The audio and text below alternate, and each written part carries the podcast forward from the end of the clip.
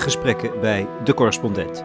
Ditmaal met de Bosnisch-Nederlandse architecte Arna Matskic over inclusiviteit en de stad als monument. Ach, Arna, Arna Matskic. Wat een fantastische plek om af te spreken.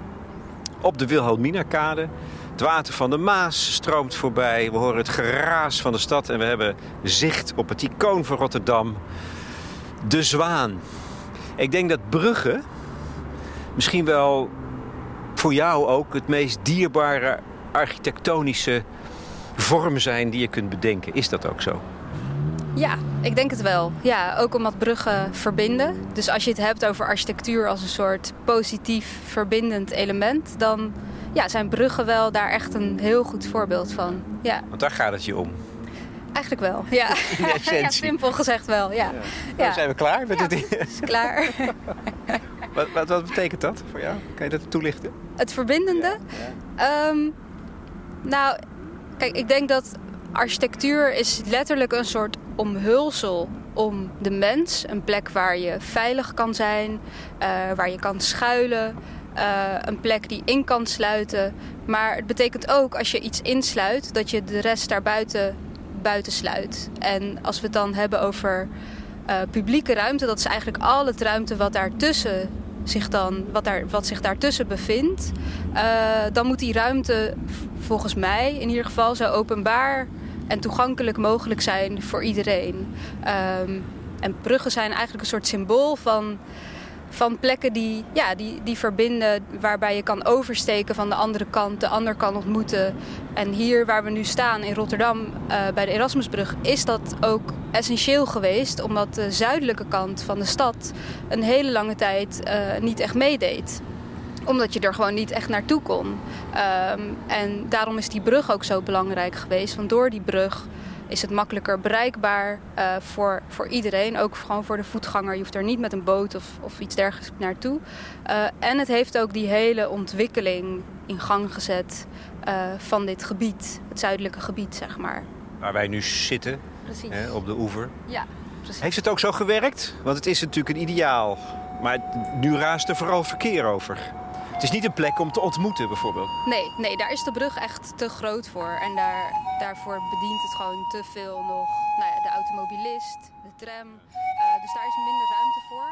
En of het echt is gelukt, dat is zo moeilijk te zeggen en zo erg um, afhankelijk vanuit welk perspectief je dat bekijkt. Want de Zuid was natuurlijk altijd al. Arna Marskic. Ze komt uit Bosnië, vluchtte met haar ouders in de jaren 90 als klein meisje voor de burgeroorlog die het oude Joegoslavië van Tito uiteensloeg in een golf van etnisch geweld. Nu is ze een jonge architecte die een kritisch standpunt inneemt over de rol van de architectuur in de samenleving. Ze moet bijdragen aan eenheid, aan, aan samenleving, aan inclusiviteit, in plaats van aan strijd, vijandschap en buitensluiten. Samen met Lorien Beijaard heeft ze een bureau, Studio LE, en ze publiceerde een paar jaar geleden een boek over haar visie op architectuur: Mortal Cities and Forgotten Monuments. Daarin gaat het onder andere over Mostar, befaamd vanwege zijn oeroude in de oorlog verwoeste brug, ook al een icoon. En een belangrijke rol is weggelegd voor de Bosnische architect Bogdan Bogdanovic, die een paar belangrijke monumenten heeft gebouwd. Hij introduceerde een intrigerend concept: het schrijven van de stad. We staan aan de oever van de Maas, aan de overkant de skyline. Vroeger was daar het oude hart van de stad, dat door het bombardement van 1940 volledig is weggevaagd mede dankzij een ziedende brand die drie dagen duurde. Dit is een plek die Arna dierbaar is geworden. Ja, ik hou er heel erg van, omdat het voor mij ook, een, uh, ook nog een andere betekenis heeft. Uh, een maand geleden uh, heeft hier het tijdelijk monument gestaan ter herdenking van de Srebrenica-genocide. Dat waren portretfoto's van 25 jongeren en die hebben hier in een rij gestaan. Dus zo met de uitzicht over de brug. Daar verderop is het Joods kindermonument, waar Joodse mensen eigenlijk vandaan zijn gedeporteerd of weggebracht naar kampen om gedeporteerd te worden. En hier gebeurde ook iets bijzonders de afgelopen maand. Omdat er heel veel mensen kwamen kijken, gewoon toevallige voorbijgangers die, die, door die portretten die door Robin de Puy zijn gemaakt, zo werden aangetrokken en gingen lezen. Maar ook omdat het mooi weer was, gingen hier jongeren mensen gewoon s'avonds hangen tussen die portretten in. Tussen die verhalen die heel uh, zwaar, maar ook ja, optimistisch zijn. Ehm, en dan met die brug op de achtergrond. Dus voor mij was dat echt een soort, uh, ja, soort cirkel die rond was. Vond ik heel mooi. Want het ging om portretten van uh, Bosnische jonge mensen, Bosnisch-Nederlandse jonge mensen van 25 jaar, die niet eens de burgeroorlog hebben meegemaakt. Jij hebt hem wel meegemaakt. Kom, je uit Mostar? Uh, nee, ik kom uit een stadje vlakbij uh, Mostar, dichter bij de grens met uh, Kroatië, dus iets meer naar het zuiden. Um, en mijn familie, een heel groot deel daarvan komt wel uit Mostar. Dus mijn vader is daar opgegroeid. en daarna, eigenlijk na de oorlog, um, ons huis uh, in Traplina, dus dat is waar, het stadje waar ik ben geboren, uh, ons huis was ingenomen. Uh, dus wij konden daar helemaal niet. door Kroaten? Of? Door Kroaten, klopt. Dus die hebben eigenlijk gewoon zijn ons huis ingegaan. Leefden daar, ik zeg het altijd zo, leefden daar het leven wat wij hadden kunnen leven. Eigenlijk nog met onze spullen. On, ons bestek, onze glazen. Um, ons meubilair. Um, en dus wij konden daar niet meteen uh, terug, ook niet meteen op bezoek. Uh, daarnaast was het uh, ook te, te heftig en te traumatisch om direct op die plek terug te komen en ook een ander gezin daar te zien. En ook weer te moeten verdrijven dan? Ja, ook weer, ja, ja, precies. En dat is allemaal heel netjes gegaan hoor, met, via de rechter en zo. Dus dat is helemaal geen strijd geweest of zo. Maar Um, dus we gingen eigenlijk altijd naar Mostar. Uh, want daar uh, woont dus een groot deel van mijn familie. Uh, mijn oma heeft daar ook een hele tijd in het bejaardentehuis gewoond. Um, dus zo is eigenlijk die liefde voor Mostar gegroeid. Ja, en het was heel gek ook, omdat een heel groot deel van de stad verwoest was. Dus toen wij daar voor het eerst weer kwamen in de zomer, toen was er de oude brug, die, waar Mostar zo bekend om staat, waar de stad ook naar is vernoemd. Die was gewoon weg. Dus er was een hulpbrug. Um, en zo waren er nog vele, vele andere gebouwen die verwoest waren. Of met kogelgaten, uh, gaten van granaatscherven.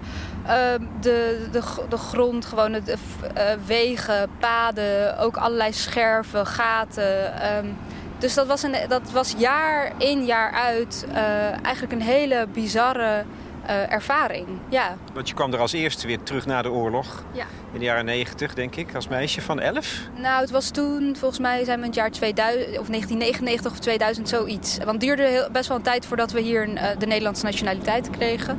En toen pas konden we echt uh, gaan reizen met een paspoort. ja.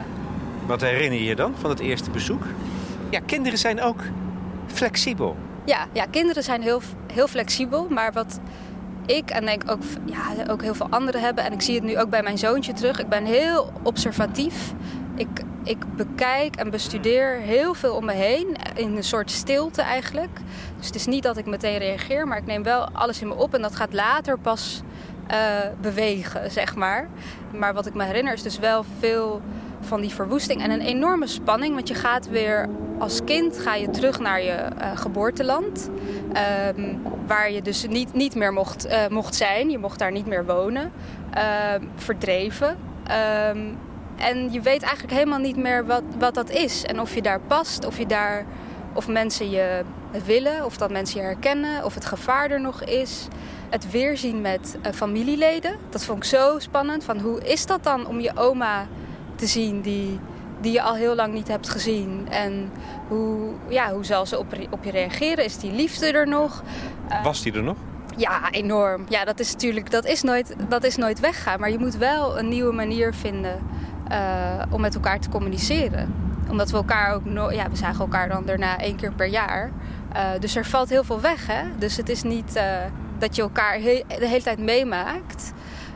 Um, ja, dus dat was heel, ja, heel, heel bijzonder, heel gek.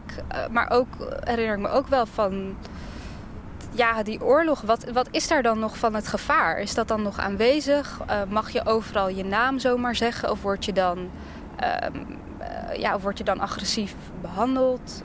Um, ja. want, want die etnische spanningen die waren niet weg. Nee, nee, absoluut. Ook al was er een soort vrede gesloten. Nee. En, en, en Martskic, daar kun je je aan identificeren als... Um, nou, Bosnisch? Ja, eigenlijk, wij hebben dus een uh, islamitische achtergrond. Um, en aan onze achternaam, ik weet niet precies, je kan niet direct horen wat we nou precies zijn. Het is een beetje twijfelachtig, mijn voornaam al helemaal. Maar mensen weten het wel. Dus het is wel bekend, zeg maar. Dus de Matskic-familie is ook gewoon een familie die al heel lang uit Mostar komt. Echt al decennia. Dus mensen weten wel van, oh ja, die hebben een islamitische achtergrond. Voor je het weet ben je dus de vijand. Precies, voor je het weet uh, zit je weer in die oude positie van... Uh, en, en ook omdat doordat er wat er is gebeurd in de oorlog... en we natuurlijk uh, moesten vluchten... Um, voel je ook klein als je weer daar naartoe gaat. Van, mag ik er nog zijn? Um, ja, ik, we zijn niet de dominante groep. ja, je voelt je gewoon heel klein, kwetsbaar. En ja, ik denk ook dat ik overal wel de spanning voelde van, ook wel van mijn ouders, weet je. Want die hebben dan de oorlog heel bewust meegemaakt. En als je dan voor het eerst weer terugkomt naar, je, uh, naar de plek waar je... Ja, ja, we hebben tot hun 35ste ongeveer gewoond en geleefd. Dus uh, ja, dat is natuurlijk super uh, heftig allemaal. Ja. Wat herinner je je overigens van de oorlog en de vlucht? Toen was je vijf, hè? Toen jullie ja, vier. met je familie ja. vier zelfs. Ja, dus werd eigenlijk hier paar weken nadat we in Nederland aankwamen, werden mijn tweelingbroer en ik vijf. Um, en ik herinner me heel veel flarden. Uh, en um, ja, dingen die. Ja, wel echt heftige dingen. Omdat dat is wat je bijblijft. Ja. Zijn die heftige dingen? Ja, dat zijn, dat zijn momenten waarop we echt zijn uh, bedreigd. Kijk, mijn vader is op een gegeven moment ook uh, meegenomen naar een concentratiekamp. Ik denk dat voor mij was dat iets wat, um, denk ik, het een heel, heel erg was. Omdat ik niet zo, ik was natuurlijk te klein om te beseffen wat is dat voor een plek? Uh, hoe lang is uh, hij dan weg? Komt hij terug? op welke manier? en toen later ehm, mocht hij eruit. Toen moesten we ook meteen uh, vluchten. Maar toen weet ik nog dat hij terugkwam en hij woog uh, nog maar 50 kilo en uh, had een hele lange baard. En, um, en hij, ja, hij keek me niet aan, zeg maar. Dus hij, maar dat, dat, ik snap dat nu achteraf, want hij moest gewoon thuiskomen en weer en, en even settelen, zeg maar, na zo'n ervaring. En, Misschien schaamde die zich ook voor jou? Nou, precies, ja. En ook de aanblik met dan je geliefdes, met, je, met de mensen om je heen. Dat is natuurlijk heel, uh, uh, ja, dat, dat is heel heftig. Dus ik bedoel, dat soort, dat soort momenten herinner ik me. En als je zegt dat je als, als houding in de omgang met de wereld afstand houdt, waarneemt dat kan een karaktertrek zijn, dat je er een beetje buiten blijft. Of is het een gevolg van die ontwrichtende ervaringen? Ik denk beide. Ik denk dat het heel erg in mijn karakter zit. En ook dat ik heel veel bezig ben met, als ik in een ruimte ben, dat ik um, ook probeer te bedenken wat is, de, wat is iedereen's energie of zo. Dat ik dan heel, heel snel aanvoel van, oh daar zit iets niet goed of daar zit het gevaar of daar uh, voel ik me comfortabel bij, die voelt zich niet comfortabel. Een soort van heel erg aanvoelen. Um, maar het is denk ik ook een manier om mezelf te beschermen. Dus het is denk ik karakter en maar ook echt een gevolg van dat je altijd even spot van oké, waar zit het gevaar? Waar ben ik veilig? Uh, ja.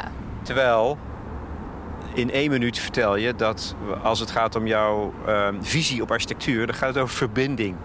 Ben je er ook eigenlijk een hele goede architect door geworden? Oeh, weet ik niet.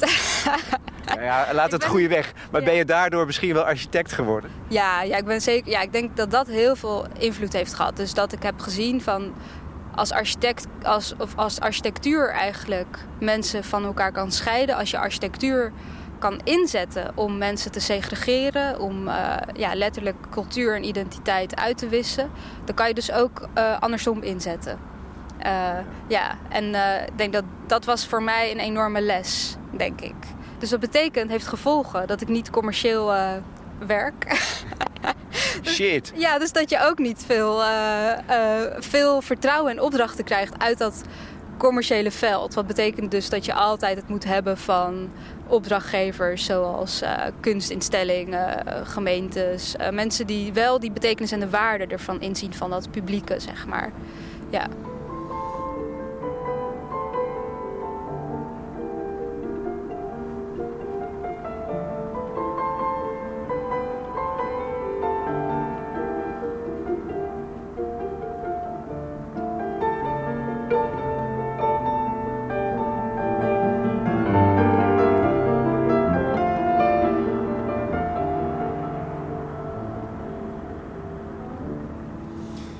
En ja, we zitten hier niet voor niks bij de Zwaan, de, de grote brug over de Maas in Rotterdam. Uh, want dat is ook een connectie natuurlijk met Mostar. Die befaamde, briljante brug uit 15, zoveel was het geloof ik. Hè? 1566, ja. 1566, die dus opeens weg was. Ja.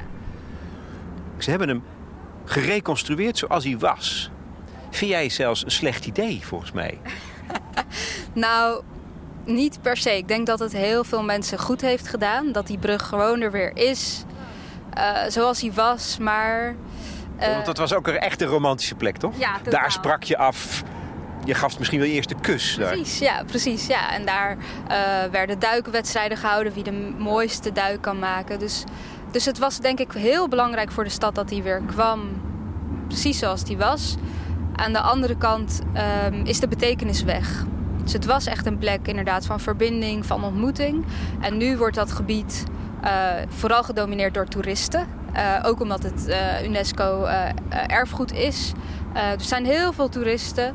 Er zijn, worden heel veel, ja, heel veel pluraria wordt er verkocht. Gewoon heel veel rommel. Um, ook de oorlog wordt er zeg maar, gebruikt als een als een selling point, zeg maar. Dus uh, je kan heel veel video's kopen over de oorlog, foto's bekijken, maar allemaal het geld verdienen staat uh, zeg maar centraal. Um, maar als je dus 50 meter de ene of de andere kant oploopt vanuit de brug, dan uh, kom je dus gewoon in een segregeerde stad. Dus, die, dus het, ik snap wel dat die, dat die brug herstellen, dat dat belangrijk was. Maar als je dan vervolgens geen werk stopt in het verbinden van mensen, uh, dan heeft het heel weinig zin. Want die mensen gaan niet over de brug lopen van de ene naar de andere kant. Wat had jij dan gedaan als je het had mogen ontwerpen? Want je hebt er een, uh, eigenlijk een boek over geschreven. Ja. Cities en Monuments, maar ik haal ze nooit goed. Uh, Immortal Cities and Forgotten Monuments, ja. ja. En ja, wat zou ik doen? Ik denk dat ik sowieso, denk ik, meer sporen van de oorlog zou laten zien zou laten terugkomen in de brug. Het is heel gek dat als je daar misschien over 100 jaar komt of over 200 jaar, dat je geen besef meer hebt dat die oorlog heeft plaatsgevonden, dat die brug dus een hele tijd weg is geweest. Uh, en dat het verwoesten van die brug dus ook een middel was om mensen met een islamitische en een Kroatische achtergrond van elkaar te scheiden. Um, dus ik denk dat dat is één. En aan de andere kant dat proces van hoe bouw je aan die brug, hoe reconstrueer je dat. Uh, dat ik daar, denk ik, de bewoners van Mostar, dus van zowel dus de islamitische als Kroatische achtergrond, uh, veel meer bij zou uh, betrekken. Um, Hoe gaan we het doen? Precies. Wat wil je zien? Inderdaad. En wat betekent het dan als je die brug weer opbouwt? Is, want nu heb je heel veel jongeren eh, van die aan de Kroatische kant van de stad wonen... die die oude brug nog nooit in hun leven hebben bezocht. Dus die niet eens weten hoe ziet dat ding er in het echt uit... terwijl, ze, uh, terwijl de, hun stad, waar ze vandaan komen, ernaar is vernoemd. Uh, dus er zijn als het ware twee steden in Mostar... En de oude brug, omdat die in de Ottomaanse tijd is gebouwd, um, wordt nu gezien door veel uh, mensen met een Kroatische achtergrond in Mostar als een soort, uh, ja, een soort Turks erfgoed, islamitisch. Dus daar moeten we niks van hebben. Vind jij, uh, Arna Marskic, um, want dit is ook een link hè, met Rotterdam. Dus een Mostar Rotterdam. We kijken uit op dat. Ja, we zien daar de skyline met die hoge torenflats, allemaal nieuw gebouwd. Daar was leegte. Daar gaapte een, een groot leeg gat waar het hart had gezeten. Dat was weg. Vind je dat in, dat in Rotterdam er op een goede manier mee omgegaan is met de herinnering aan dat verleden? Hè? Dat je dat ook eigenlijk altijd levend moet houden. Ik, ja, ik denk dat er best wel wat, wat sporen zijn van, uh, van het bombardement van de Tweede Wereldoorlog. Het is best wel, die zijn er wel in Rotterdam. Daar wordt ook echt wel uitgebreid aandacht aan besteed elk jaar. Uh, maar ik denk wel dat soort van die modernistische laag die er daarna overheen is gelegd. Uh, dat, daar, ja, dat daar heel weinig gevoeligheid is geweest voor die leegte. Ehm, dat het ook in het bedenken bij die architecten het idee was van dit is een, gewoon een soort blank canvas. En daar gaan we gewoon onze eigen idealen en gedachtegoed op bouwen. Um, en er zijn ook veel gebouwen verwoest tijdens het bom, na het bombardement die er gewoon nog stonden. Die nog helemaal niet uh, helemaal verwoest waren, zeg maar. En die zijn toen gewoon ook meegenomen om die leegte te, verder te creëren. Um, ja, en ik denk dat dat is ook wat nu speelt. Hè? Dat die laatste generatie die de Tweede Wereldoorlog heeft meegemaakt, die sterft uit. En dat is hier ook in de stad een discussie. Hoe zorg je ervoor dat het bij nieuwe generaties aankomt? Dat het voor hun ook nog iets betekent. Wat ik een heel mooi monument vind, is de brandgrens. Ken je die? Ja, zeker. Heel mooi. Ja. ja. ja. Spoor van lichtjes in het plaveisel die uh, precies de grens markeert van, uh, van die verwoestende brand van drie dagen. Dat vind ik zo. En het loopt dwars door. Niemand, volgens mij zien veel mensen het niet. Hè? Nee. Je loopt er overheen. Ook Rotterdammers heb ik erop moeten wijzen. Weet je dat? Nee, dat weten we niet. We wonen hier. Dus het is half zichtbaar, half onzichtbaar. Vind ik eigenlijk ook heel mooi. Ja, ik vind dat ook heel mooi. Want je, moet er, ja, je komt het soms ook gewoon tegen. En dan ga je nadenken, wat, wat is het? Ja. ja.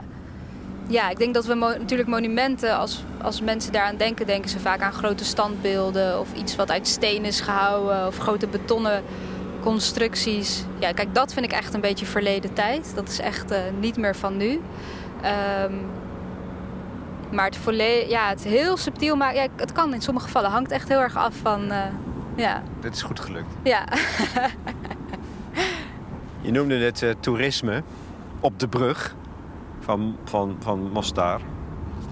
Je hebt, je hebt net met je bureau, uh, Studio LE, een, een bijdrage geleverd aan de, aan de architectuurbiennale, Cities to Dust. Daar eigenlijk ook een beetje een soort kritiek op het toerisme. Ja, ja. ja, kijk, want uh, we zijn toen gevraagd om iets te bedenken voor de, uh, voor de architectuurbiennale door de hoofdcurator van de biennale. In Venetië. In Venetië, precies. En, het, en, en binnen het thema gemeenschappen. En een soort van het hoofdthema is hoe leven we samen.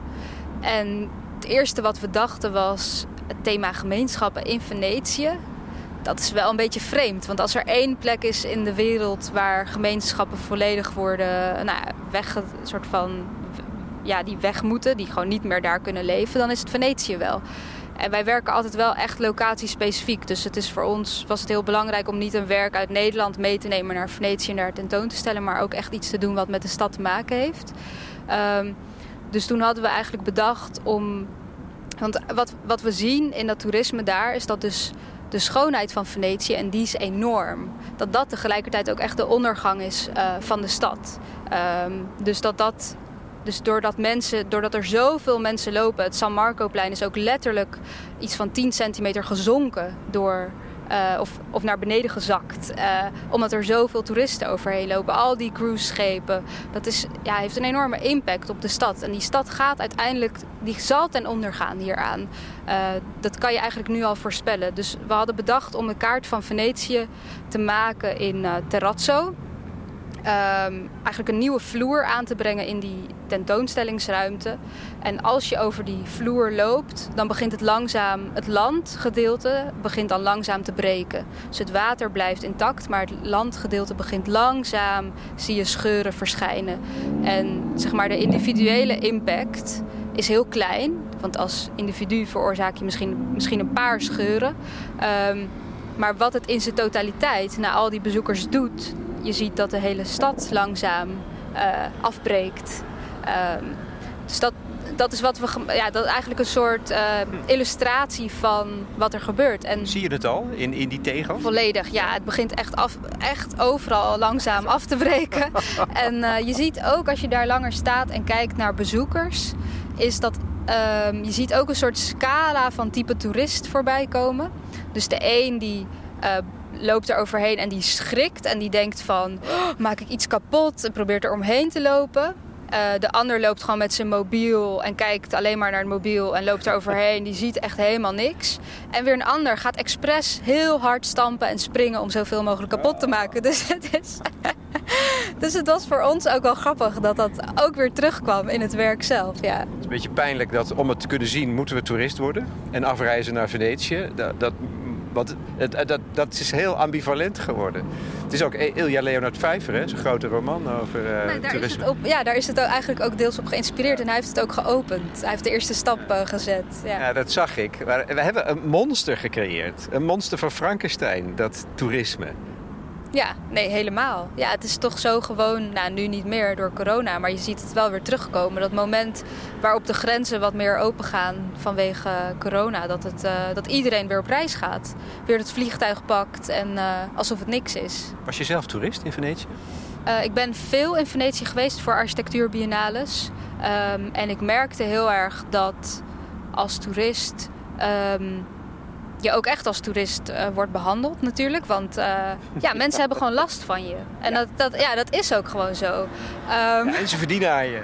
En ze verdienen aan je. En, maar nu, omdat er bijna tijdens de opbouwperiode... Wa waren er bijna geen toeristen. Er was nog een avondklok. En um, ja, we hebben echte Venetianen leren kennen voor het eerst. Die kwamen uh, uit hun holen. Ja. Uit paleizen, holen. ja, precies. Ja. En, um, ja, en mensen waren heel erg. Um, stonden eigenlijk te springen om ons te ontvangen. Maar er was ook ruimte voor natuurlijk. Uh, ja, dat je met mensen gewoon een praatje kon maken. Uh, en dat had ik niet eerder daar meegemaakt. Cities to dust. Ça vaut le voyage.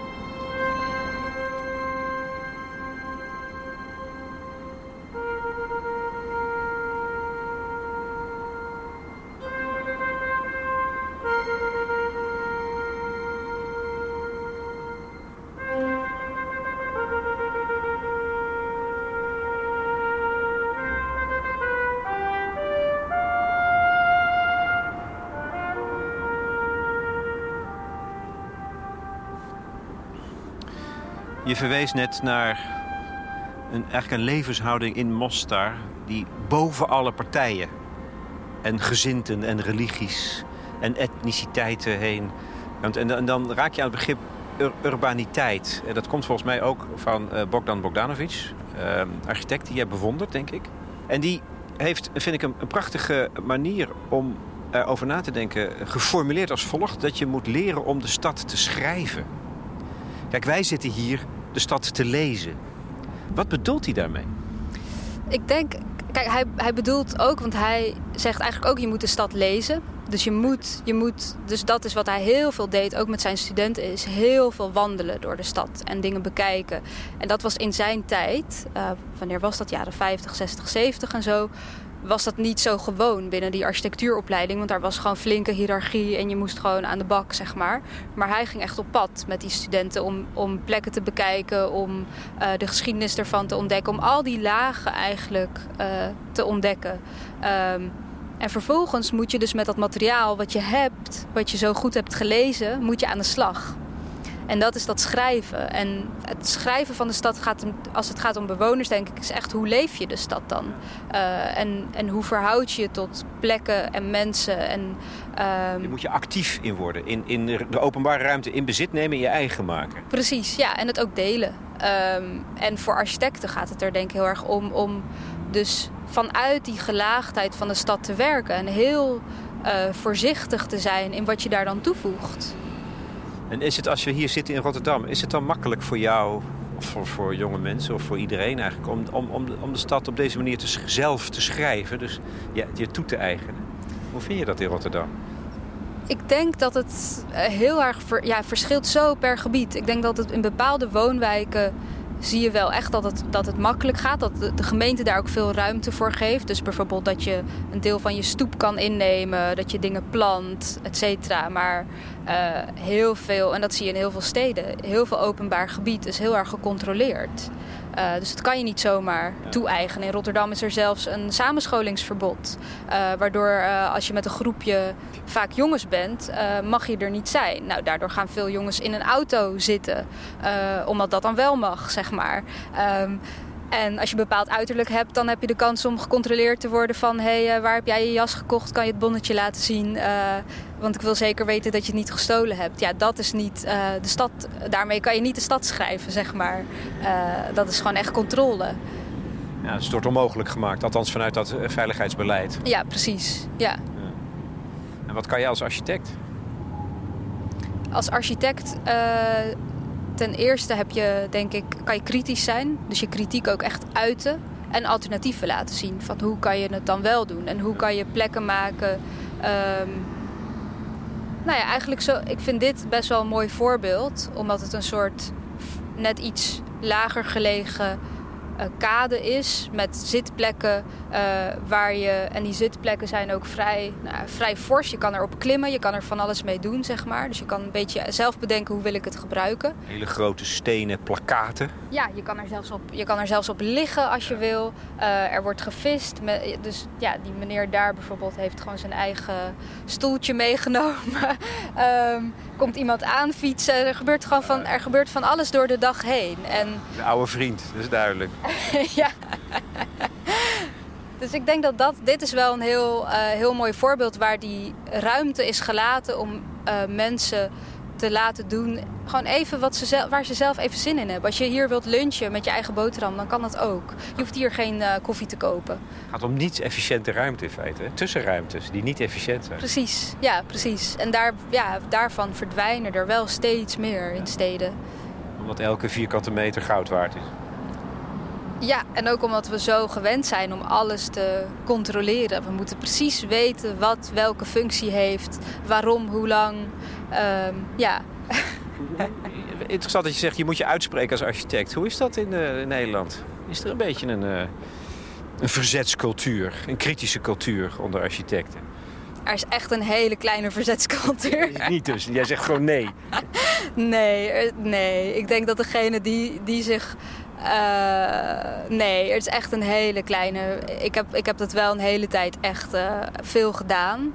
Uh, en je merkt dan dat je dus ook dat het echt invloed heeft op wat voor opdrachten je ja. krijgt. Dan kun je het wel schudden met die commerciële opdracht. Nou ja, precies. En dat je ook um, wordt gezien als activist. dat ben je ook? Nou, niet per se. Ik ben wel heel maar, ja, kritisch, denk ik, betrokken.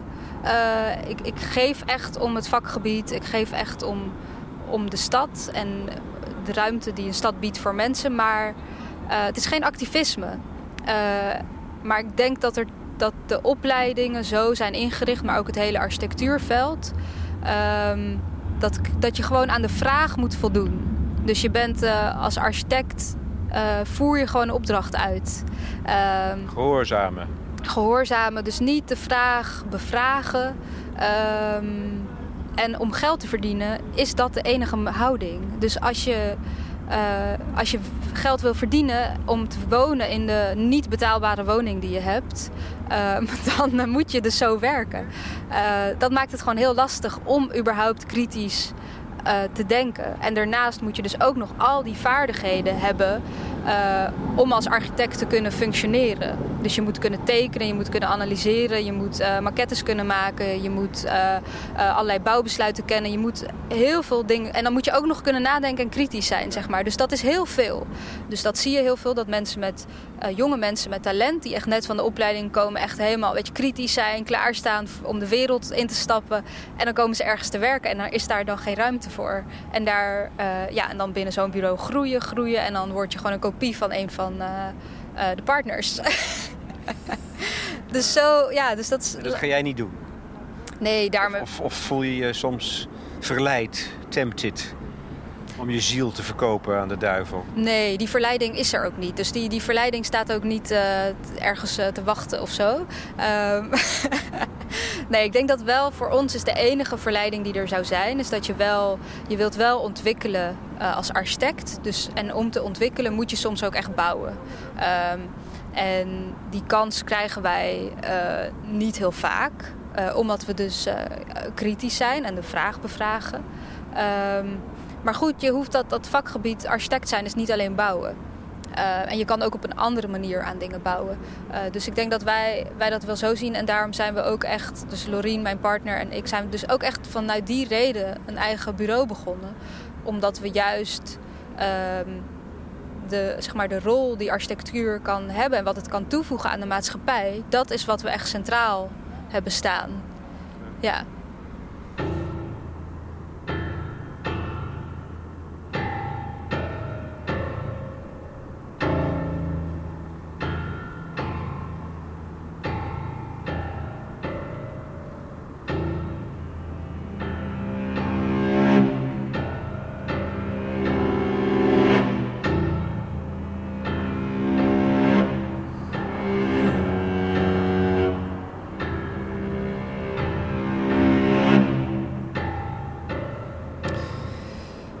Zitten we op de plek waar jullie dat tijdelijk monument hebben gemaakt. Dat is eigenlijk een, van de twee dingen waar je wel veel in kan betekenen. Het maken van monumenten. Ehm, ik had het heel graag gezien. En ik, in plaats daarvan las ik maar in jouw boek uh, Mortal Cities Forgotten Monuments over een project onder Tito nog in Joegoslavië.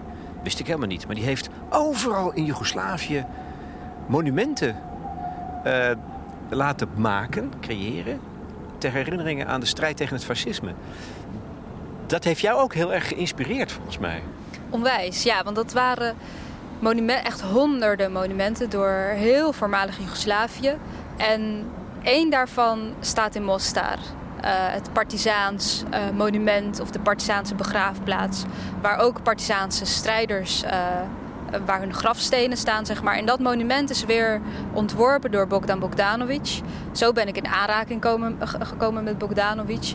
En dat was een plek, het was niet alleen een monument, het was ook een heel landschappelijk ontwerp, zeg maar. Een ruimte waar je kon verblijven. Waar je gewoon naartoe ging om even te wandelen, te picknicken. Um, en ik hoorde daar heel veel verhalen over van uh, familieleden, dat ze daar naartoe gingen. Uh, een van de mooie groene plekken in de stad. En uh, zo ben ik er eigenlijk een beetje langzaam ingerold. En kwam ik ook andere monumenten tegen die veel, zeg maar, groter, brutalistischer, futuristischer waren. maar uiteindelijk heb ik me echt gefocust op de monumenten van Bogdan Bogdanovic, omdat hij een bepaalde, hele specifieke, unieke stijl heeft. wat voor stijl? Hij.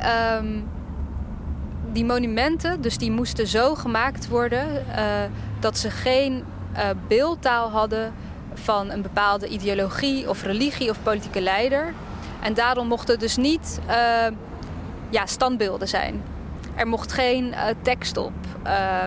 Ze moesten dus echt een, er moest een nieuwe beeldtaal verzonnen worden om, dat, om, om die strijd tegen het fascisme uit te beelden. Ook om de partijen met elkaar te kunnen verbinden rondom die monumenten. Precies, ze moesten eigenlijk zoveel mogelijk mensen dus ook aanspreken. En daarom hadden heel veel kunstenaars en architecten die bedachten hele futuristische, enorme bouwwerken waarvan je dacht van is dit nou in het verleden of is, ja, wanneer is dit gemaakt? Is het een soort van toekomstbeeld?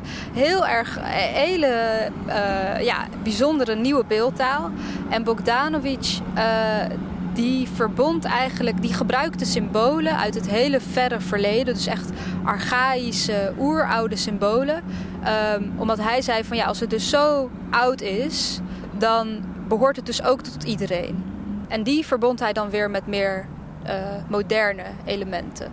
Dus dat denken van die oeroude toekomst, oer, het oeroude verleden en de toekomst met elkaar verbinden, dat vond ik heel bijzonder. Um, en hij gebruikte dus ook in dat monument uh, in Mostar, gebruikte hij dus ook stenen van bijvoorbeeld huizen die verwoest waren tijdens de Tweede Wereldoorlog. Of stukken steen die mensen geschonken hadden.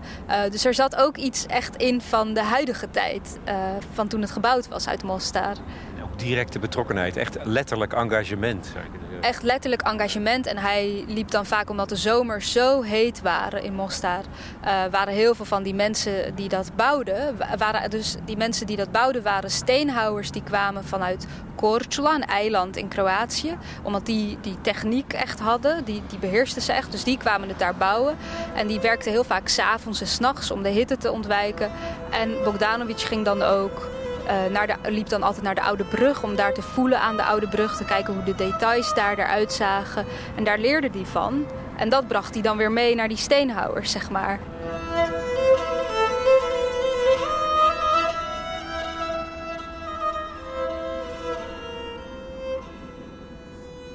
Op een nacht besloot ik een kijkje te gaan nemen op de bouwplaats. Van verre hoorde ik al een lied, een harmonie van stemmen, een koor zonder woorden. Stap voor stap kwam ik dichterbij. De brandden lampen. Nou, die leken wel uit een vorige eeuw te komen. Ze wierpen scherp licht en nog scherper schaduwen. En er gebeurde iets mysterieus. Barba, de grijzaard, de leider, leek een misdaad te begaan, als een tovenaar, de geest van de stenen. Plotseling heft hij zijn hamer en bijtel in de lucht en iedereen doet hem na. Men zwijgt en wacht. Je hoort de stemmen van de nacht, de krekels, het fluiten van de nachtvogels, het verre geluid van de rivier. Dan heeft een van de metselaars een melodie aan, nasaal en geheimzinnig als in een ritueel van steenaanbidders. Barba neemt het ritme over met zijn bijtel en slaat op het blok voor hem en begint te werken. Het lied geeft duidelijk het tempo en de kracht van de klappen aan. Dan vallen de anderen één voor één in op het ritme van het oude lied. Zodra het lied wint aan intensiteit, wordt het geluid van de slagen oorverdovend. Zodra de muziek kalmeert, worden de klappen minder fel. Elke steen klinkt als een muziekinstrument. Elke steen klinkt anders. Hoe zachter, des te dieper de klank. Het is paradoxaal en ook wel een beetje komisch, vind ik, dat het hardste graniet fluistert, dat marmer zingt als een mezzo-sopraan en kalk, de meest muzikale steen, zingt als een prachtige fluweelzachte alt. Zodra het ritme stokt, stopt het werk. De leider houdt zijn hamer in de lucht en wacht. Tot het lied opnieuw inzet en de stemmen weer samenvallen.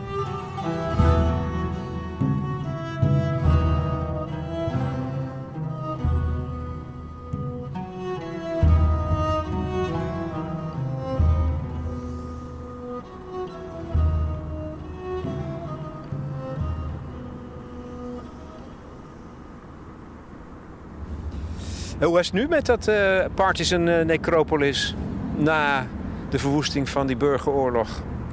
Um, nou ja, dus het is uh, ook heel. Het verschilt elk, elk jaar weer. Ik ben er dus nu even niet geweest, dus ik weet niet hoe het nu is. Maar net na de oorlog werd het ook echt gezien door mensen met een Kroatische achtergrond als.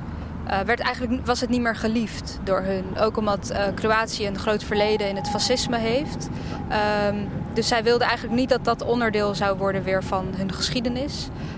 Um, maar het staat wel aan de Kroatische kant van de stad, zeg maar. Van de rivier. Van de rivier, precies. En um, ja, dus het is meerdere malen in een brand gestoken. Er zijn, het is uh, meerdere malen opnieuw verwoest. Het is toen weer opgebouwd met uh, Europees geld.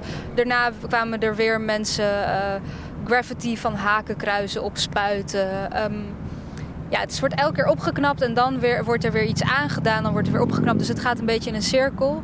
Uh, maar dat komt omdat er gewoon echt... Um, ja, dus omdat die waarde van het vechten tegen het fascisme... en dat, dat ook herdenken en er soort van dat zien als... Dat, dat is waar we de lessen uit moeten trekken. Uh, dus dat je wil dat zoiets nooit meer gebeurt. En dat is natuurlijk opnieuw gebeurd daar in die stad. Um, en die partij die dat voornamelijk heeft gedaan, woont ook nog steeds in die stad. Uh, dus natuurlijk is dat monument niet meer geliefd door hen. Want het, het wijst hun op wat ze anderen hebben aangedaan. Maar dat, dat relativeert jouw werk dan ook enorm. Dat, dat, de, de, de, kracht en de waarde en de zeggingskracht van monumenten... die blijkt dan toch ook betrekkelijk te zijn. Terwijl Tito van heel Joegoslavië een openbaar museum had gemaakt, nota bene. Precies, ja, het is dus... Um, het laat zien dat je dus... Je kan monumenten maken, je kan bouwwerken maken die zo fantastisch zijn, die enorm groot zijn. Maar als er verdeeldheid ontstaat in het land en als er nationalisme ontstaat en als dat altijd al ergens er al zat, uh, dan kan de architectuur daar niet tegen op. Maar als je, als je dit al gezegd hebt, uh, uh, Arna, dan is dat nog veel betrekkelijker als het gaat om inclusiviteit in een stad creëren. En dat is ook eigenlijk je grote streven als architect. Verbinden, letterlijk, met het verleden. Uh, want anders gaat het niet goed. Maar ook ruimtelijk tussen verschillende groepen en delen van de stad. Uh, dan, heb je, dan is je kracht als architect ook zeer betrekkelijk, toch? Ja, zeker. En vooral, ik denk vooral dus als je gebouwen ontwerpt, ja. um, dat dat daarin zeker is. Dus dat je dat een gebouw bepaalt, daar van tevoren wordt al bepaald wie mag er in dat gebouw komen, zeg maar. Uh, publieke gebouwen is dat dan net iets anders en publieke ruimte, uh, dat is ook waar wij ons heel veel op focussen. Dus kan je ontmoetingsplekken ontwerpen in de publieke ruimte waar mensen, verschillende mensen elkaar kunnen ontmoeten. Uh, en zo ontwerpen dat ook verschillende groepen aantrekt. Um, maar ook wat we ook heel veel maken zijn ruimtes voor gesprek. Dus waar jongeren kinderen met elkaar in gesprek kunnen gaan over allerlei thema's die in de maatschappij spelen. Dus eigenlijk die ruimtes creëren waar mensen samen kunnen komen om het over uh, dingen te hebben of om elkaar toevallig tegen te komen en dan in gesprek te raken, zeg maar. Um, dus die ruimte die je moet veroveren dan? Eigenlijk wel, ja, precies. Maar je zou zeggen, het moet bij de opdracht meegegeven worden, ontwerp. Want ik dacht dat het voor een architect eigenlijk het moeilijkste probleem is. De grens tussen binnen en buiten. Maar je kan dus zeggen, neem dan meteen de ruimte buiten erbij als onderdeel van je, van je concept. Ja, nee, zeker. Ik denk dat heel veel architecten dat zo graag zouden willen. Maar je hebt gewoon te maken met regelgeving. Dus die buitenruimte is vaak ook van iemand anders dan de binnenruimte. Ehm, of de opdrachtgever, de ontwikkelaar zegt van... nou, ik wil uh, dat de onderkant van het gebouw, de plint, zoals we die noemen... dat die publiek is. Daar komt een hele mooie café, koffiebar in. En, uh, ja, en dat trekt ook alleen een bepaald publiek aan, zeg maar. Dus, uh, en degene met het geld, die hebben het vaak wel... hebben, hebben daar macht over. En die zijn gebaat bij segregatie? Die zijn gebaat bij zoveel mogelijk geld verdienen. En zo min mogelijk last, zo min mogelijk onvoorspelbaarheid. Um, dus daar ga je dan het gebouw op, op bedenken. En verbinden en mengen is onvoorspelbaarheid? Dat is onvoorspelbaarheid, totaal. Ja. Ja. Dus een plek maken voor jouw gebouw waar mensen gebruik van kunnen maken zonder iets te kopen, zonder te consumeren ja, waarom zou je dat doen? Want je kan net zo goed geld verdienen, toch? Ja, nou, maar dat is hoe, wel hoe er vaak uh, gedacht wordt. Nee, maar dat is de door en door politieke kwestie natuurlijk. Ja, ja precies. Ja. Die verhindert dat die, eh, dat die verbinding en die communicatie en dat spel uh, tot stand komt. Precies, ja, ja. En ik denk misschien een mooi voorbeeld. Ook als we het hebben over monumenten. Wij hadden dan. Dus ik heb dat tijdelijk monument gemaakt samen met uh, Daria Bukvic, Enna Sendiarevic en Emina Cerimovic. De Bosnian Girls. Bosnian Girl, ja, precies. En um, wij, hebben het, wij bezochten de herdenking in Den Haag, die jaarlijks plaatsvindt op het plein. En wij zagen daar iets vreemds gebeuren. Namelijk dat de herdenking plaatsvindt van iets heel heftigs waar Nederland ook een rol in heeft gespeeld. Uh, maar dat er enorm veel terrassen omheen zijn. Waar mensen gewoon hun biertje drinken, ja. bitterballen eten, muziek wordt gedraaid. en dat er geen contact is. Er is geen Mensen... Bitter is dat, hè? Ja, dat is, wel, dat, ja, dat is gewoon heel vreemd om, uh, om te zien. En um, wij dachten toen, je moet daar iets beeldends neerzetten. Iets wat en intimiteit creëert voor uh, de mensen die herdenken. Dus dat ze zich iets meer afgesloten voelen van die terrassen. Maar tegelijkertijd iets wat ook die voorbijgangers, terrasbezoekers aantrekt. Om te denken van, hé, hey, wat is daar? Wat gebeurt er? Iets, belangrijks gebeurt daar. Um, nou, en dat, dat hebben we dus uh, gemaakt. En het heeft er drie weken gestaan. Um, en, en het was denk voor het eerst dat een, dat een monument zomaar op dat plein mocht staan. naast de Tweede Kamer. Uh, en er gebeurde dus van alles. Want mensen kwamen inderdaad kijken naar die portretten, de verhalen lezen. Nou, dagelijks liepen er natuurlijk politici langs. De minister van Defensie had het geopend. Er waren Dutchbatters, er waren jongeren. Dus ik, dat, ik denk ook dat dat de kracht is van kunst of van architectuur. Dat je dus juist ook soms heel erg ja, hoe zeg je dat, bold moet zijn en gewoon die ruimte moet innemen en een alternatief laat zien. Van zo kan het ook. En dat zet dan weer allemaal dingen in gang. Uh, namelijk dat het monument daarna mocht doorreizen naar andere steden. Ja. Goed, brutale gebaren maken. Nou, brutale gebaren om, uh, ja, om maatschappelijke kwesties aan te kaarten en ook alternatieven te laten zien daar waar politici, gemeentes, architecten het even niet weten. Dus die, omdat zij die stap niet kunnen zetten. Dus je moet eigenlijk die positie innemen van degene die brutaal is. Uh, en diegene die nou, visie heeft daarover en dat gewoon doen. En wat dat betreft, en dan zijn we bijna het einde. Nog even terug naar Mostar. Zouden wij een voorbeeld kunnen nemen aan een levensstijl die daar gangbaar was? En die draagt een naam. Raya. Dat vond ik ook gaaf. Typisch voor Mostar. Kan je dat, kan je dat beschrijven, wat dat dan inhoudt? Ja, dus in, in Mostar uh, heb je de term Raya. En eigenlijk als, als je iemand zag op straat en je vroeg bijvoorbeeld aan, aan een vriend of vriendin... hey, wie is dat? Dan kon diegene zeggen, ja, dat is die en die, dat is Raya. Dus dat diegene behoort dan tot nou, gewoon een soort van groep Raya. Wat betekent dat je oké bent. Dus dat je uh, een aardige, betrokken stadsbewoner bent, die anderen niet tot last is, die, uh, ja, die anderen. Uh, ja, die op een goede manier met de medemens omgaat. En dat loyaal is ook. Loyaal is aan de stad. Die maar van ook brutaal trouwens en lef heeft. Allemaal dat soort dingen. Precies, ja, eigenlijk al die dingen. Uh, maar dat kon dus iedereen zijn. Dat kon zeg maar een hele bekende dokter zijn. Maar dat kan, kon ook iemand zijn die thuisloos was. Uh, dus die, dat, het maakte helemaal niet uit wat je verder was, wat je beroep was, of je man of een vrouw was, wat je achtergrond was, wat je leeftijd was. Ehm, het ging echt over de liefde voor de stad en of je die uh, had. Ja. Dat is zo gaaf. En, het was een soort eretitel. En, want het stond nergens op papier. Mensen wisten het, dat je, dat je het was. En als je een keer een fout maakte, dan was je het ook voor je rest van je leven niet meer. Keihard. Ja, dat klinkt heel hard, hè? Ja, ja dat was dan als je bijvoorbeeld uh, iemand, uh, weet ik veel... Uh, ja, belazerd had natuurlijk. Iemand belazerd had, precies. iets verkeerd, ja, ja, echt iemand belazerd had. Gewoon niet goed was voor je medemens. Dan, nou, dan was je dat niet meer, inderdaad. En ik denk dat het voor veel mensen die uit die stad komen... hangt de identiteit heel erg ook vast aan, aan, de, aan die term, aan raaien. Want dat was ook je sociaal leven... Ehm, en overigens, heel veel mensen maakten onderdeel uit van Raya. Het is niet zo dat het voor een select groepje was of zo. Um, Gelukkig. Ja, en, en daarna heeft eigenlijk na de oorlog heeft een van de mensen die veel over Mostar schrijft, en, maar ook echt uh, een, een, bewoner was die dus ook Raya was, uh, heeft daarover geschreven. Wat dat is en wat het betekent, soort van terugkijkend. Ook omdat het nu niet meer bestaat.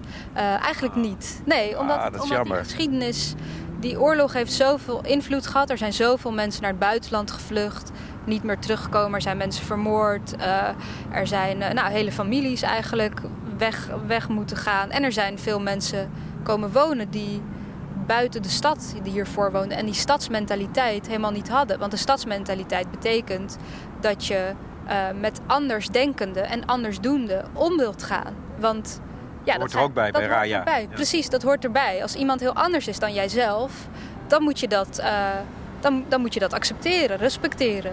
Want dat betekent in de stad wonen. Um, Volgens mij moeten we het hier herintroduceren. Lijkt me mooi. en maar dan, je stuit natuurlijk op het moment... Want dan is de ziel weg, hè? Dat zo, zo heeft Bogdanovic dat volgens mij, die beroemde architect... Um, geformuleerd. Dat, dat daarmee dan de stad dood is in feite. En dan blijken steden dus wel degelijk mortal te zijn. Precies, ja. ja. Want als je dus die bewoners niet meer hebt die betrokken zijn, die zich inzetten voor de stad, die loyaal zijn, die er samen iets van willen maken, dan wat is die stad dan nog? Arna Matskic, volgens mij hebben wij de stad nu gelezen, maar ook een beetje geschreven hier zittende. Ja, misschien wel. Dankjewel. Graag gedaan, jij bedankt.